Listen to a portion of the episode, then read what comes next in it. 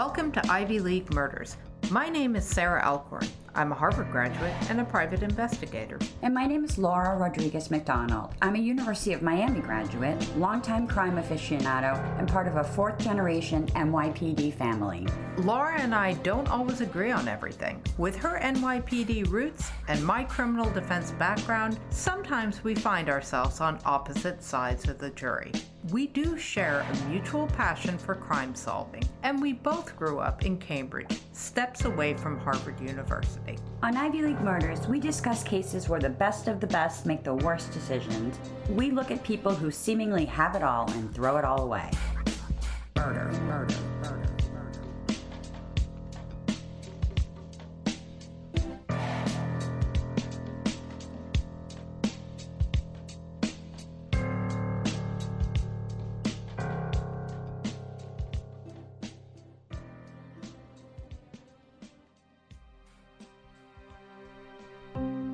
Wow, Laura, what a summer it's been. Oh, it's been a great summer. I know it's been hard for a lot of people, but we've had a fun one. We have had a really fun one, and we've kind of gone off our usual sort of schedule. So I'm really just psyched to be back in the studio with you, not traveling, and just have a regular episode with you. I'm so psyched. Me too. know? And this is a pretty good one. I'm excited for this one. Oh my god, me too. And like, I'm not usually one for conspiracies, but I gotta tell you, I think this case just begs for a deeper explanation, don't you think? I do. I don't think you have to be a conspiracy theorist to uh, want to look deeper on this one. And this also involves a big department store called Bloomingdale's. Yes, a department store where I actually worked. So Oh, I- you did. Yeah, I have that's some right. info, a little insight on that one. I actually worked at the flagship at the original Bloomingdale's In New- in New on- York in City. New York City on 59th and 3rd. But it was an experience. So on July 7th, 1983, sometime model and prostitute Vicki Morgan was found dead in her Studio City apartment. Someone had beaten her to death with a baseball bat.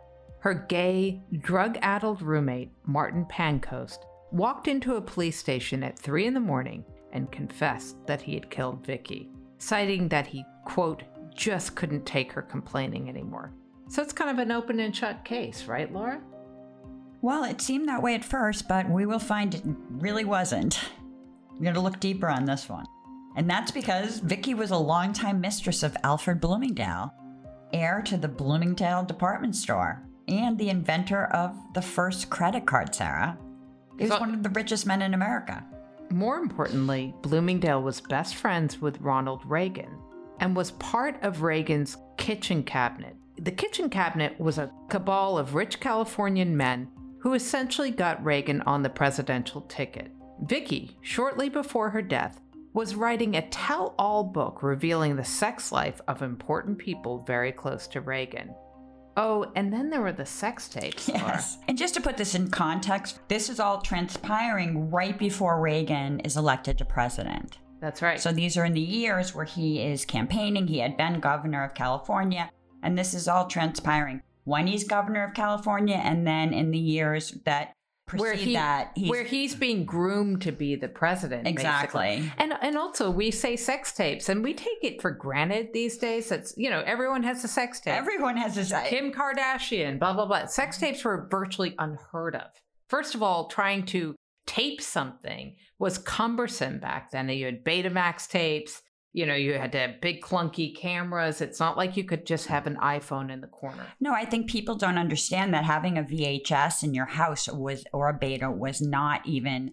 I mean, I remember we got one in the 80s as like one of the first people I knew, and that was a big deal. it was This is the 70s up until the early 80s. This is not, I mean, this would have been big technology at the time if you had something like this. Exactly. And Vicki Morgan promised with these sex tapes that it would make Watergate look like a walk in the park.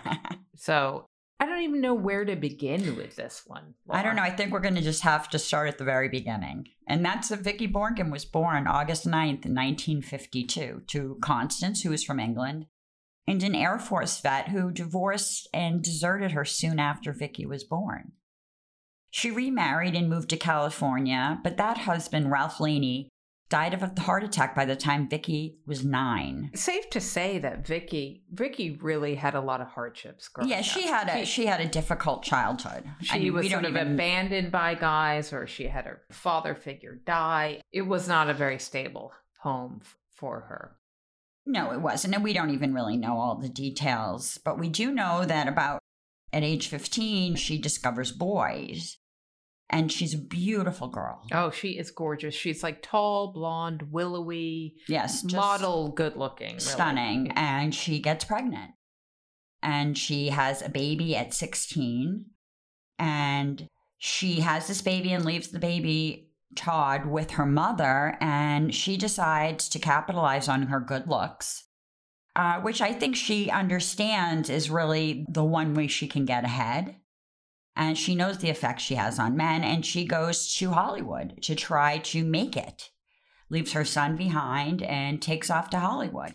Yeah, but you know what, Laura? Like a lot of small town girls, Vicki goes to Hollywood with empty pockets and a head full of dreams. Oh know? yeah, and realizes pretty quick that it's rough. That they're not just handing out movie contracts to every pretty girl who comes to Hollywood. Yeah, exactly. So she gets a job at Grauman's Chinese Theater on Hollywood Boulevard, and that's a major tourist attraction. Actually, we were just there.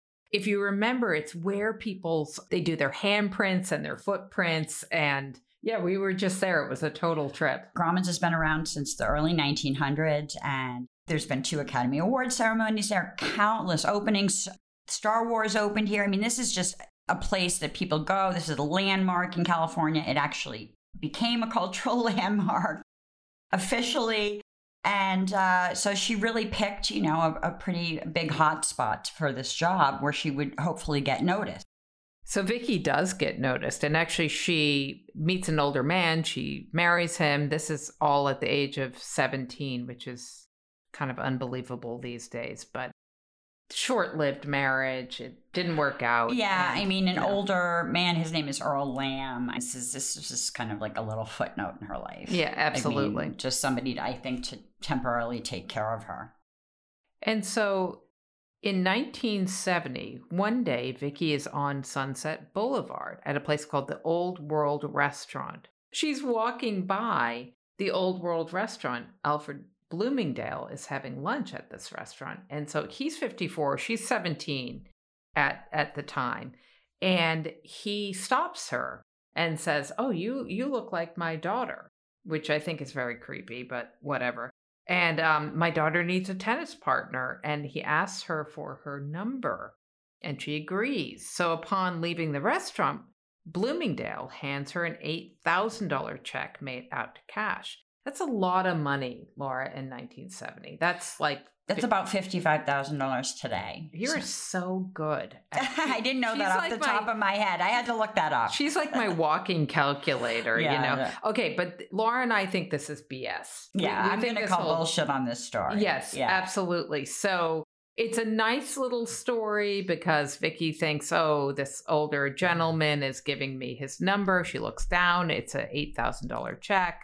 And so begins their relationship. He calls her, and that's it. So, what's your theory about Vicki? You don't, you don't believe the check story. So, let's I don't. I think that she was a sex worker and she met him in that capacity. Then he became extremely fond of her and wanted her to be his mistress. I think this is just kind of the story. It's like in the early days of internet dating when you met someone that way and you said, okay, let's tell each other we met at a bar. You know, it's just like the story you tell Yes. because you don't really. You're kind of dressing up the Right. not so pretty truth. kind of Exactly. As we've mentioned, Bloomingdale was one of the richest men in America. Mm. So let's hear a little bit about Bloomingdale's. You know it a bit more than I do. So So Alfred Bloomingdale is the grandson of the founder of Bloomingdale's, who is Lyman G. Bloomingdale, and so he is the heir. And the I think that it's important to understand that Bloomingdale's is more than a department store. Bloomingdale's is a destination, and it's an important part of our culture. Bloomingdale's was opened in 1872, and it wasn't the first department store, but it was a different department store. And what Bloomingdale's did that was different was they understood that people wanted better more upscale, more international clothes. And that's, you know, we're talking about 1870 is really when the Gilded Age starts. That's really interesting. I, I love that. You know, you have to understand, especially in New York City right now, you've got this boom of commerce, of steel, of people, they've got money to spend. So yes, the Bloomingdales were smart enough to know, hey, let's take advantage of Let's this. take advantage of it. You know, and in the Gilded Age is really where materialism and corruption takes over, and the industrialists or the robber barons like Vanderbilt and Carnegie and Rockefeller. They're all in New York. Are all in New York and thriving and spending tons of money. And what Bloomingdale's does is they open up a little office within the store so the ladies of the day can come in and they can have a personal shopper who's going to get them stuff from Paris. And they're really creating a much more upscale destination for this new class of New Yorker that's I- being created. I almost picture it like a, an American Harrods in, in a way. yes, You know, you could ha- go and have a pastry and a cup of tea and go buy a hat and go somebody who would usher you around the shop. Right, you have your alterations. There's currently, I think, five restaurants in Bloomingdale's. I don't know how many there were back then, but there's always been restaurants. It is a destination. You can go for the day. You can go. You can go to the men's department, housewares. There were salons there at different times to have your hair done. So, you know, this was a full destination. This was a very important part of New York City and our culture. Alfred Bloomingdale is the heir to this, and he's not just one of these heirs like we've seen many times, Sarah. And, and this is the Ivy League connection too, because he actually went to Brown he University. did go to Brown. We see some of these lazy heirs who just kind of hang around with showgirls and drink, but that wasn't Alfred Bloomingdale. He was very accomplished. And as a young man, he got kind of tired of going out and carrying all this cash around and to pay for things, which was very cumbersome. And he came up with the idea, which is revolutionary, of the first credit card. It's plastic money. It's plastic money, Yeah. and he called it the Diners Club. and this was a card you could carry around and it would show if you had mm-hmm. $2,000 on it, it would show, hey, I have $2,000. The card is worth this much. You could go out and have, you know, it was revolutionary. Nobody had thought of this. Right. So And this would evolve. Diners Club is still around Mhm. uh, in a corporate no, capacity. nobody uses it. right. But I mean, it would evolve and become really the first credit card. I mean, Alfred Bloomingdale is the inventor of the first credit card. yes, exactly. So he, in his own right, accomplished a great deal. yeah, but we come on, we got to represent the Ivy League here. He- Okay, he but he did, to- he, he did. He went to Brown. Laura um, just doesn't want to talk about Brown. and I'm sorry to any of the Brown alumni we have out there, but Brown is just my least favorite of the Ivy Leagues. Laura. Uh, no, it's not because Brown isn't fabulous. It's just not, I couldn't find enough scandal there. There just wasn't enough there for me to. We just can't keep Laura happy here. Ah. Listen, any Brown alumni out there who know some fun facts about Brown, please fill us in, okay? And look, Brown is an interesting place. They have an open curriculum. I don't, I don't know, Sarah. No GPAs, all pass fail. That's you just said, yeah, yeah. I, I, I hear you. They have four books that are bound in human skin, though. Okay. That's pretty interesting. And they have some pretty cool alumni. We're talking John D. Rockefeller, Ted Turner, JFK Jr., Doug. Liman, who is an amazing director. Doug and- Liman, Emma Watson. So, Doug, you're in good company. I think, I mean, this is my own personal opinion, Sarah, but I'm going to say I think it's one of the most popular of the Ivies. Oh, for sure. for sure. I mean, just from my ex- our experience, it just seems like it's the Ivy everyone wants to go to. It's true, but and don't tell anybody. But I didn't get into Brown. Okay. so anyway, it was either me or someone else in their interview. Somebody was nursing their baby during the interview to get into Brown. So Right, that- that's like typical Brown. I'm you trying know? hard to be fair here, right? But that sums up Brown. okay, it's in it's in Providence, Rhode Island. It's very beautiful. Sarah and I were actually It's just we were just there. It is absolutely gorgeous. And so let's cut to it. And, That's what- uh, and- yeah, so let's cut to this crazy affair where with this 17 year old girl. This is insane. She's not even legal yet when this starts. And you know, the thing is, like, she's married, semi married to this guy, Earl, but Alfred Bloomingdale actually was married to a woman named Betty Lee, quote unquote, Betsy Newling, and he had married her in 1946. Betsy Bloomingdale was the daughter of a prominent Beverly Hills physician, and she is a powerhouse in her own oh, right. Oh, she's the grande dame of, of the West Coast. She the was na- social set. Absolutely. She was Nancy Reagan's best friend. And she really was one of the biggest socialites of the day. And both the Bloomingdales were close friends of the Reagans, and they had multiple homes, but their primary residence was in um, Holmby Hills. So Holmby Hills is, we like to describe it as the Beverly Hills of Beverly Hills. Yes, it's part of the Platinum Triangle, so it's right there with Beverly Hills and Bel Air. But it's it's kind of like the biggest gem of them all. So this is where the Playboy Mansion is. This is where people like Beyonce have homes. I love I'm, i love that people in Holmby Hills like look down on the people in Beverly I Hills know. and Bel Oh, you shop on Rodeo Right. Drive. They oh, have, yeah, they they have like their, they have their gates to keep out like the riffraff from Beverly Hills. We're talking super exclusive. This isn't normal. While Sarah, like we normally talk about oftentimes on this show, this is like royalty. This is like severe wealth. I really, I mean, I I follow the royals. I'm a little obsessed, and this is like royalty. I mean, if you want to, anybody, I welcome you to look it up. I mean, this home is it's like a castle. Yeah, this home is magnificent. It's open, it's airy. I believe it's a Bruce Haynes design.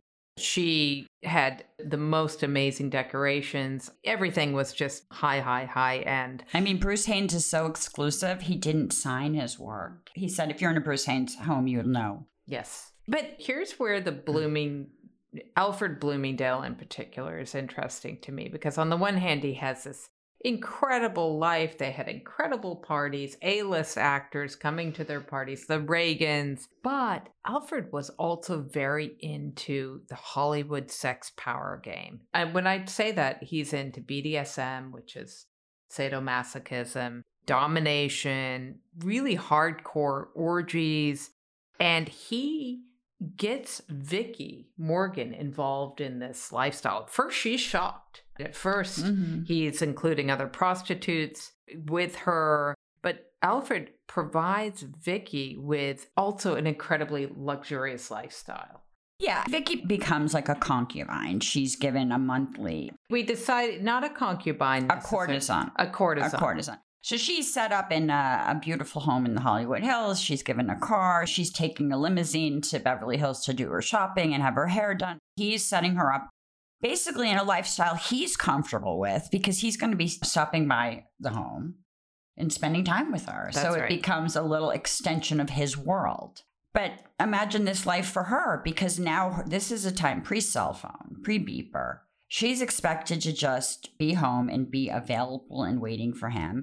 And she's expected to participate in all of his different sexual adventures or games or deviances. Uh, but she has to be available to him at the drop of a hat. Right. I mean, And it that's means what she- she's getting paid to do, basically. But she essentially doesn't have any life of her own. no, she doesn't. Right. And at some point, Betsy finds out about Alfred's affair with Vicki and she throws an absolute fit. What wife wouldn't? I think Betsy Bloomingdale knew that Alfred had affairs, probably knew he went and saw prostitutes, but she really insisted on discretion. But he really he had a real relationship with Vicki Morgan. And he also was supporting her substantially financially. And I think obviously Betsy Bloomingdale was not keen on this. What wife would be? Yeah, I mean, I don't think Betsy found out about it till it had been going on for so long. I think that this wasn't just him you know, stepping out with a passing fancy. This was threatening to her,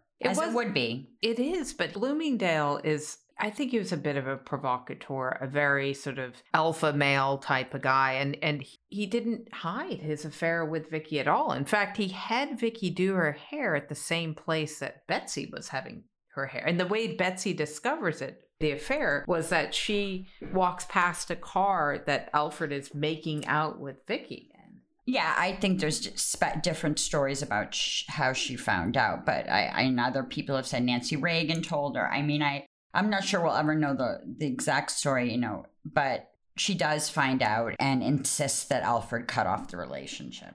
So, on Betsy hmm. Bloomingdale's insistence, Alfred and Vicki briefly broke up. But you have to understand, she was dating other people. She like dated Cary Grant at a certain point. She dated a Saudi princess who took Vicki out on her yacht. There was you even know. a brief marriage at one point. there was I- a brief marriage. yeah, I mean, there, this was Yeah. kind of an off and on thing, but Alfred was always there for her to go back to. yes, exactly. So, he, you know, he never cuts it off.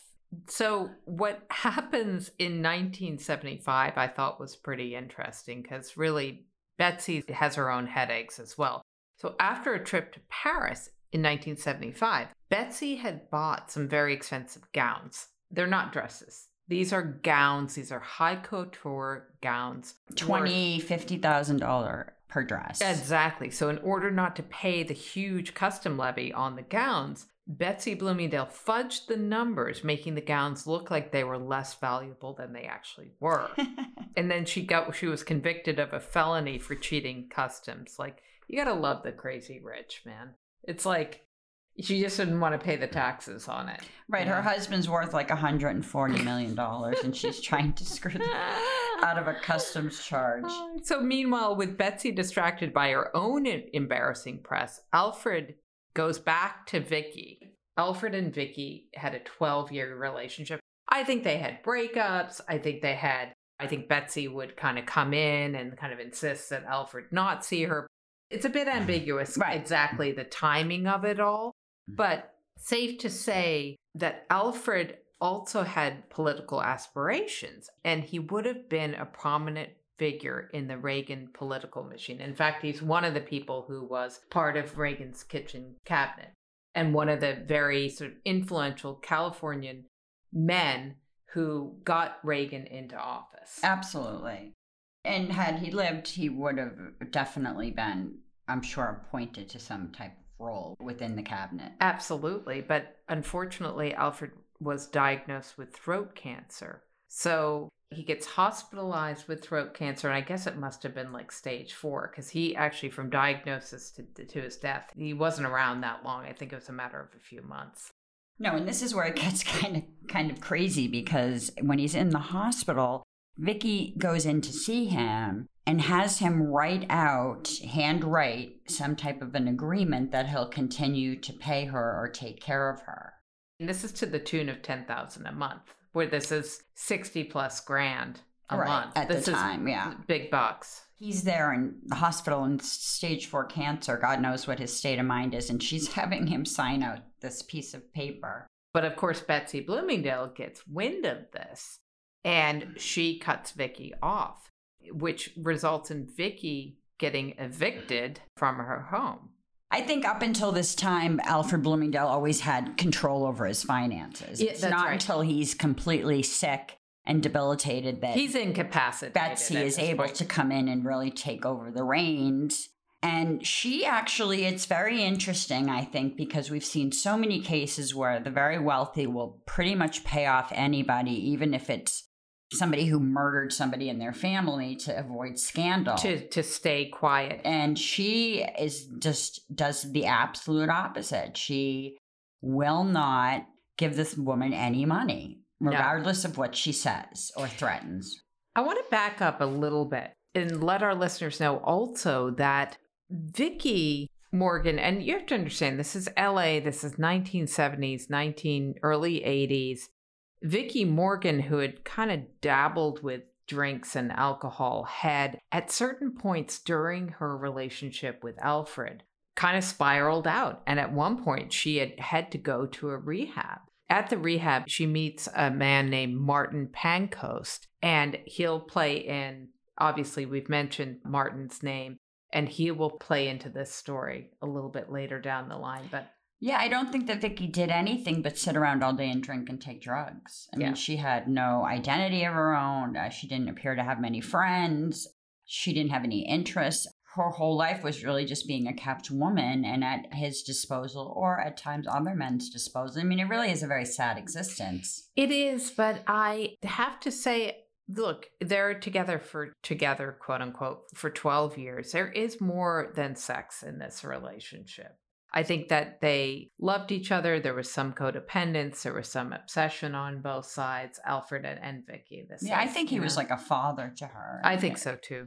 Yeah, I mean, when Vicki gets sh- cut off, she really kind of loses it because she has nothing to fall back on. I mean, all these years she's making all this money, she never saved any of it. No, she didn't. And she really does start to spiral down. She's been evicted.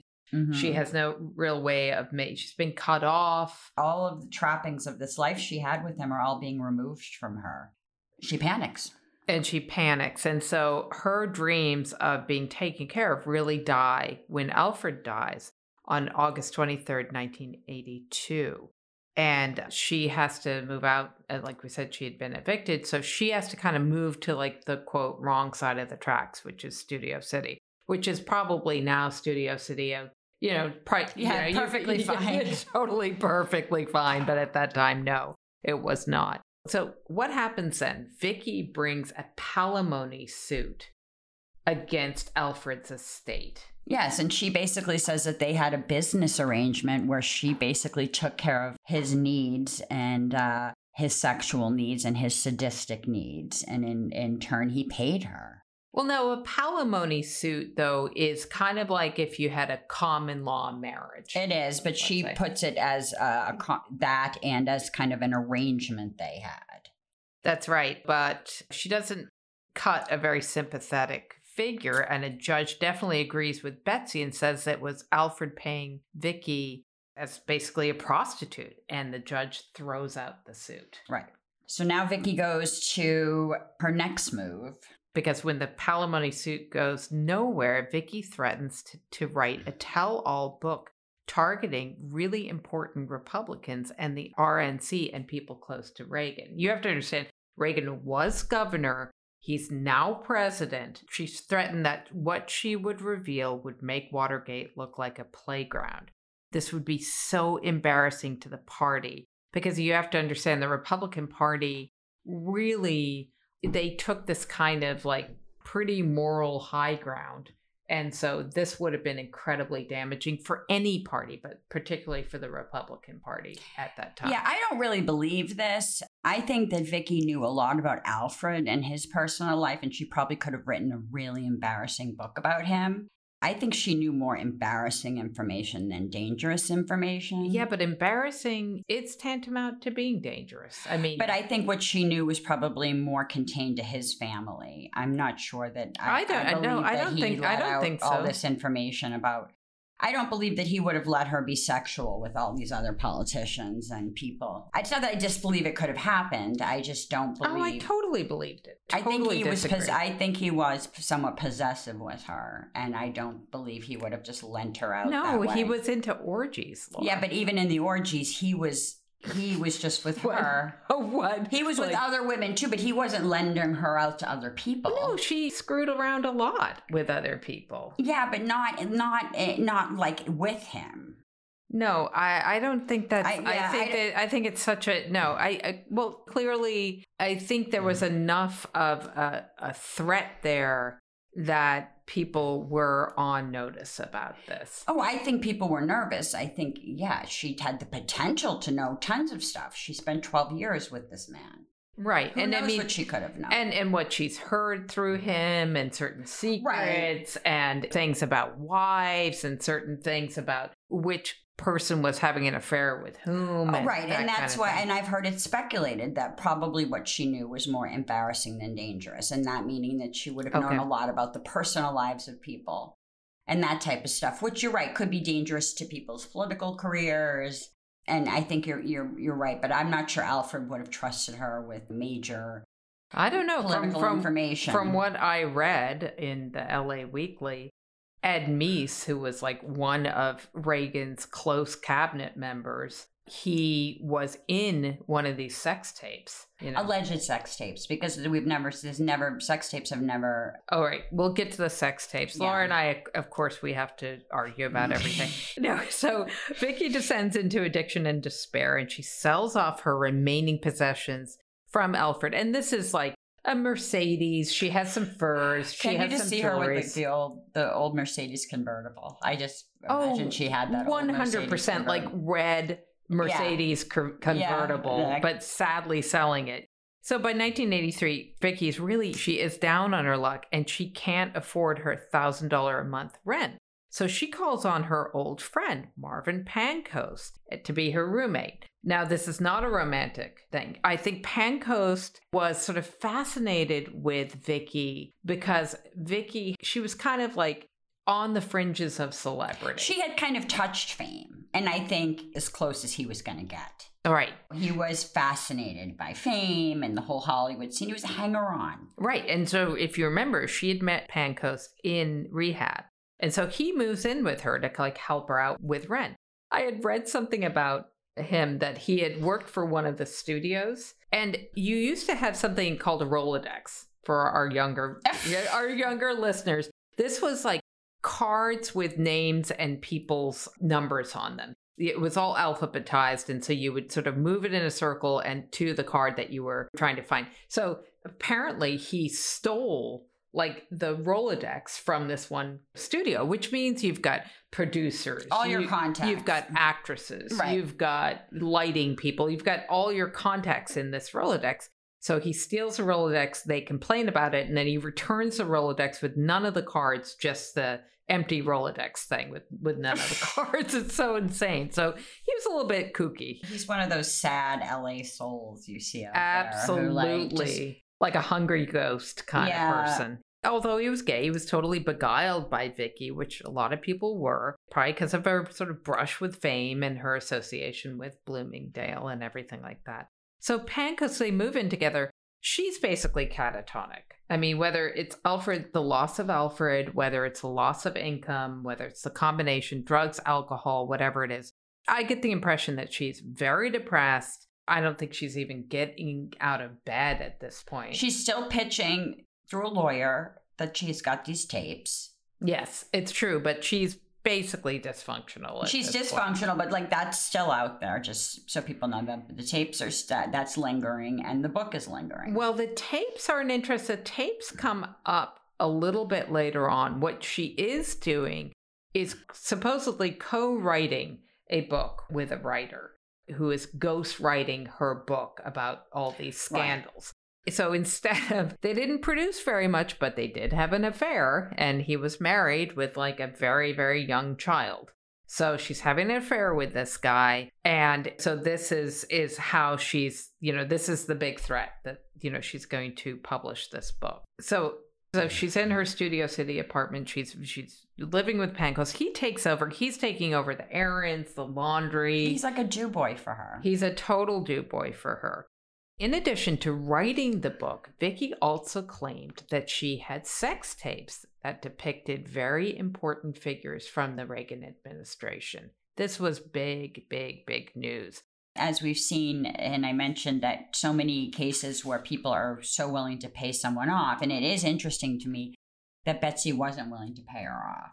I can totally see why she wouldn't. I mean, can you I imagine? I would have paid her off. It, can you imagine the cheek of this person, though? Honestly, I know, but you it have was a twelve-year affair with your husband, and then you want money for in perpetuity for having been his mistress would have meant nothing to, to Betsy Bloomingdale to write her a million dollar check and get make her go away. So what though? I, mean, I think people your... already knew about. I, people already knew about this open affair. Betsy Bloomingdales of the world are so proud, and I can see her saying that that trollop is not getting a penny. I totally see her saying something like that. I know she did, and I respect her for it. I think that this has happened before, and it, they, people have been paid off, so we don't know about it. In most cases, people are willing to pay to keep these situations quiet, so we don't do podcasts about them. Yes, that's but, true. Uh, and that this wouldn't have been a case, but suffice to say, so like we said from the very beginning, on July 7th, 1983, Martin Pancoast walks into a police station and basically confesses to the murder of Vicki Morgan. Pretty convenient for Betsy Bloomingdale and everybody else involved that she's kind of taken out of the picture. Well, that's yes, that's true. So this is not where the story ends. So the police immediately go to the scene and they investigate. She's been beaten with the bat. He confesses, right? So there doesn't seem to be much really more to investigate here. Yes, except for they take it on face value that Martin Pancoast He confesses to this. So they quote process the scene, but they don't really process the scene. They don't collect the evidence in the correct manner. They don't take fingerprint evidence. They really do a very shoddy job with the evidence in this case. And why is that important? Okay, you can argue that Pancoast, you know, confessed, open and shut case, all that kind of stuff. But there are witnesses in and around the neighbors of that apartment building who say that men were taking boxes of stuff out of that apartment in the early morning hours of July 7th.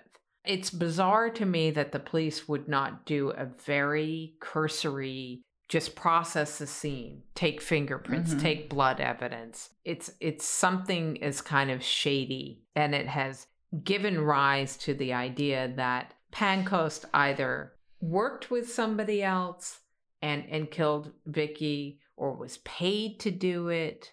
In the background too, Pancoast is a gay man. He was diagnosed with AIDS.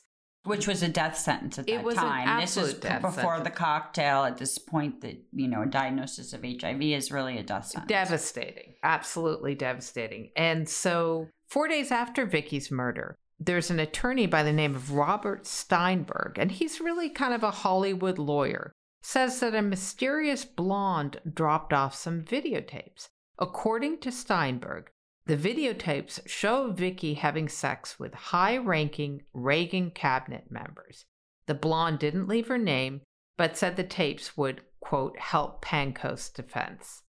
Then Steinberg claims the tapes were stolen from his office. Yeah, I don't believe this story at all. I think if you he really did come into possession of something that earth shatteringly important, he would have probably immediately copied the tapes, immediately put them in like the safest place possible. It's too convenient that they're gone, they're lost. I don't know. I just don't believe it. And Laura and I were talking about this as well. I think that the manner of death does not seem to be consistent with kind of a cover up. Look, if high ranking people wanted to get rid of Vicki Morgan, here's the way to do it get her a bunch of pills and force her to swallow the pills and she overdoses. Um, yeah, you know, I mean, she was a drug user anyway. That's the would have been the, easy enough to do. It would have been. So I think Pancoast also, you know, he redacts his confession as well. He says a few days later, when he's also a drug user, he's also out of it. He says, Hey, I woke up and I found her bludgeoned like that. I don't know if I did it or not, you know? Yeah, I do think he did it and uh, it worked out well enough for everyone involved. And then because of the tremendous power that Betsy had, she was able to use some of her influence on the police department and the press Oh, to, to she she buried the the case buried kind the, of get buried. Yeah, the buried the yeah. story gets kind of buried. The police back off. You don't have a full investigation into her connection to Bloomingdale and all the other ties that you might have had. I think if if Betsy Bloomingdale, I just wouldn't surprise me if she may put a few phone calls into some police captains. Oh, I'm I'm quite sure. And uh, quite I sure. think that's where you see kind of the influence of in the privilege here. So, what do you think, Laura? I think that she bothered Martin to death. And, you know, I think she was a very sick drug addict. I think, you know, with a sad life. She lived in this expensive, gilded prison. I think that there was nothing particularly glamorous about her life. It was very sad. I think it was sad too, but I think that somebody like Pancoast also probably put her on a bit of a pedestal. Here's this sort of, oh, I don't know, the the beautiful hmm. bird with the broken wing kind oh, of thing. Absolutely. The the the celebrity, the she had a certain glamour to her. Absolutely. And I think when you see somebody like that, then not being able to get out of bed, the drug addict's life, living, it just maybe he snapped because in her dreams being broken, perhaps his dreams also got broken. I don't know though. Uh, look, I'm of the thought that is it such a stretch to think that powerful men close to Reagan didn't have something to do with Vicki's murder? They orchestrated all kinds of anti communist guerrilla coups in El Salvador and Afghanistan. They supported totalitarian leaders like Marcos in the Philippines. Is it such a stretch to think that they wouldn't have a Vicki Morgan killed. She's, you know. well, I don't think I, that's specific to Reagan. I think any political leader would, well, but, would have but, that mo- but motive. maybe. But we're talking about this particular, the particulars of this particular yeah. regime. I and I agree. I mean, you know, stuff has happened. You know, so because I think it's one of the one. It is interesting that one of the people who was implicated was Ed Meese, and you know, he was a Yale at you know graduate Meese was really Reagan's right hand man and very good friends with Bloomingdale as well. And it's not my words, according to the LA Weekly, Ed Meese was one of the participants in the missing sex tapes. And so I love the irony. This is so perfect that under Reagan, Meese ran a commission against pornography, citing how damaging it was. So yeah, but I, you know, I don't think there's any evidence that these sex tapes actually exist. So I don't know that we can speculate that any of these people were actually in uh, something that we don't even know that it existed. But what does Steinberg, the attorney Steinberg, what does he get out of claiming that he saw these? Well, we're still talking about him all these uh, years later. Well, so he true. gets a place in history. I know. And he, people are very, you know, people love to be attached to cases and to significant events. I love this story though, and I've really realized that part of why I love it. I love I love glamour. I love sleaze. I love the glamorous side of smut. I think there's something kind of like inherently intimidating about people like Alfred Bloomingdale and that there's something there's like a leveling. There's like a crack in uh, the perfect armor when you when you find out about smutty details like this you know? The well, story has it all for me and you, you know, know? Dominick dunne thought so too and he actually wrote a fictionalized version of this called an inconvenient woman. He loved this story. Loved this story and absolutely worth reading. It's it's very close to the truth. He he changes it somewhat but it's very close and a, a fabulous read. And uh, yeah, this is a fascinating story, and uh, it's kind of left up to you know to the listener, to the reader, in case of the book, to, to speculate and uh, and decide what you think. Murder, murder.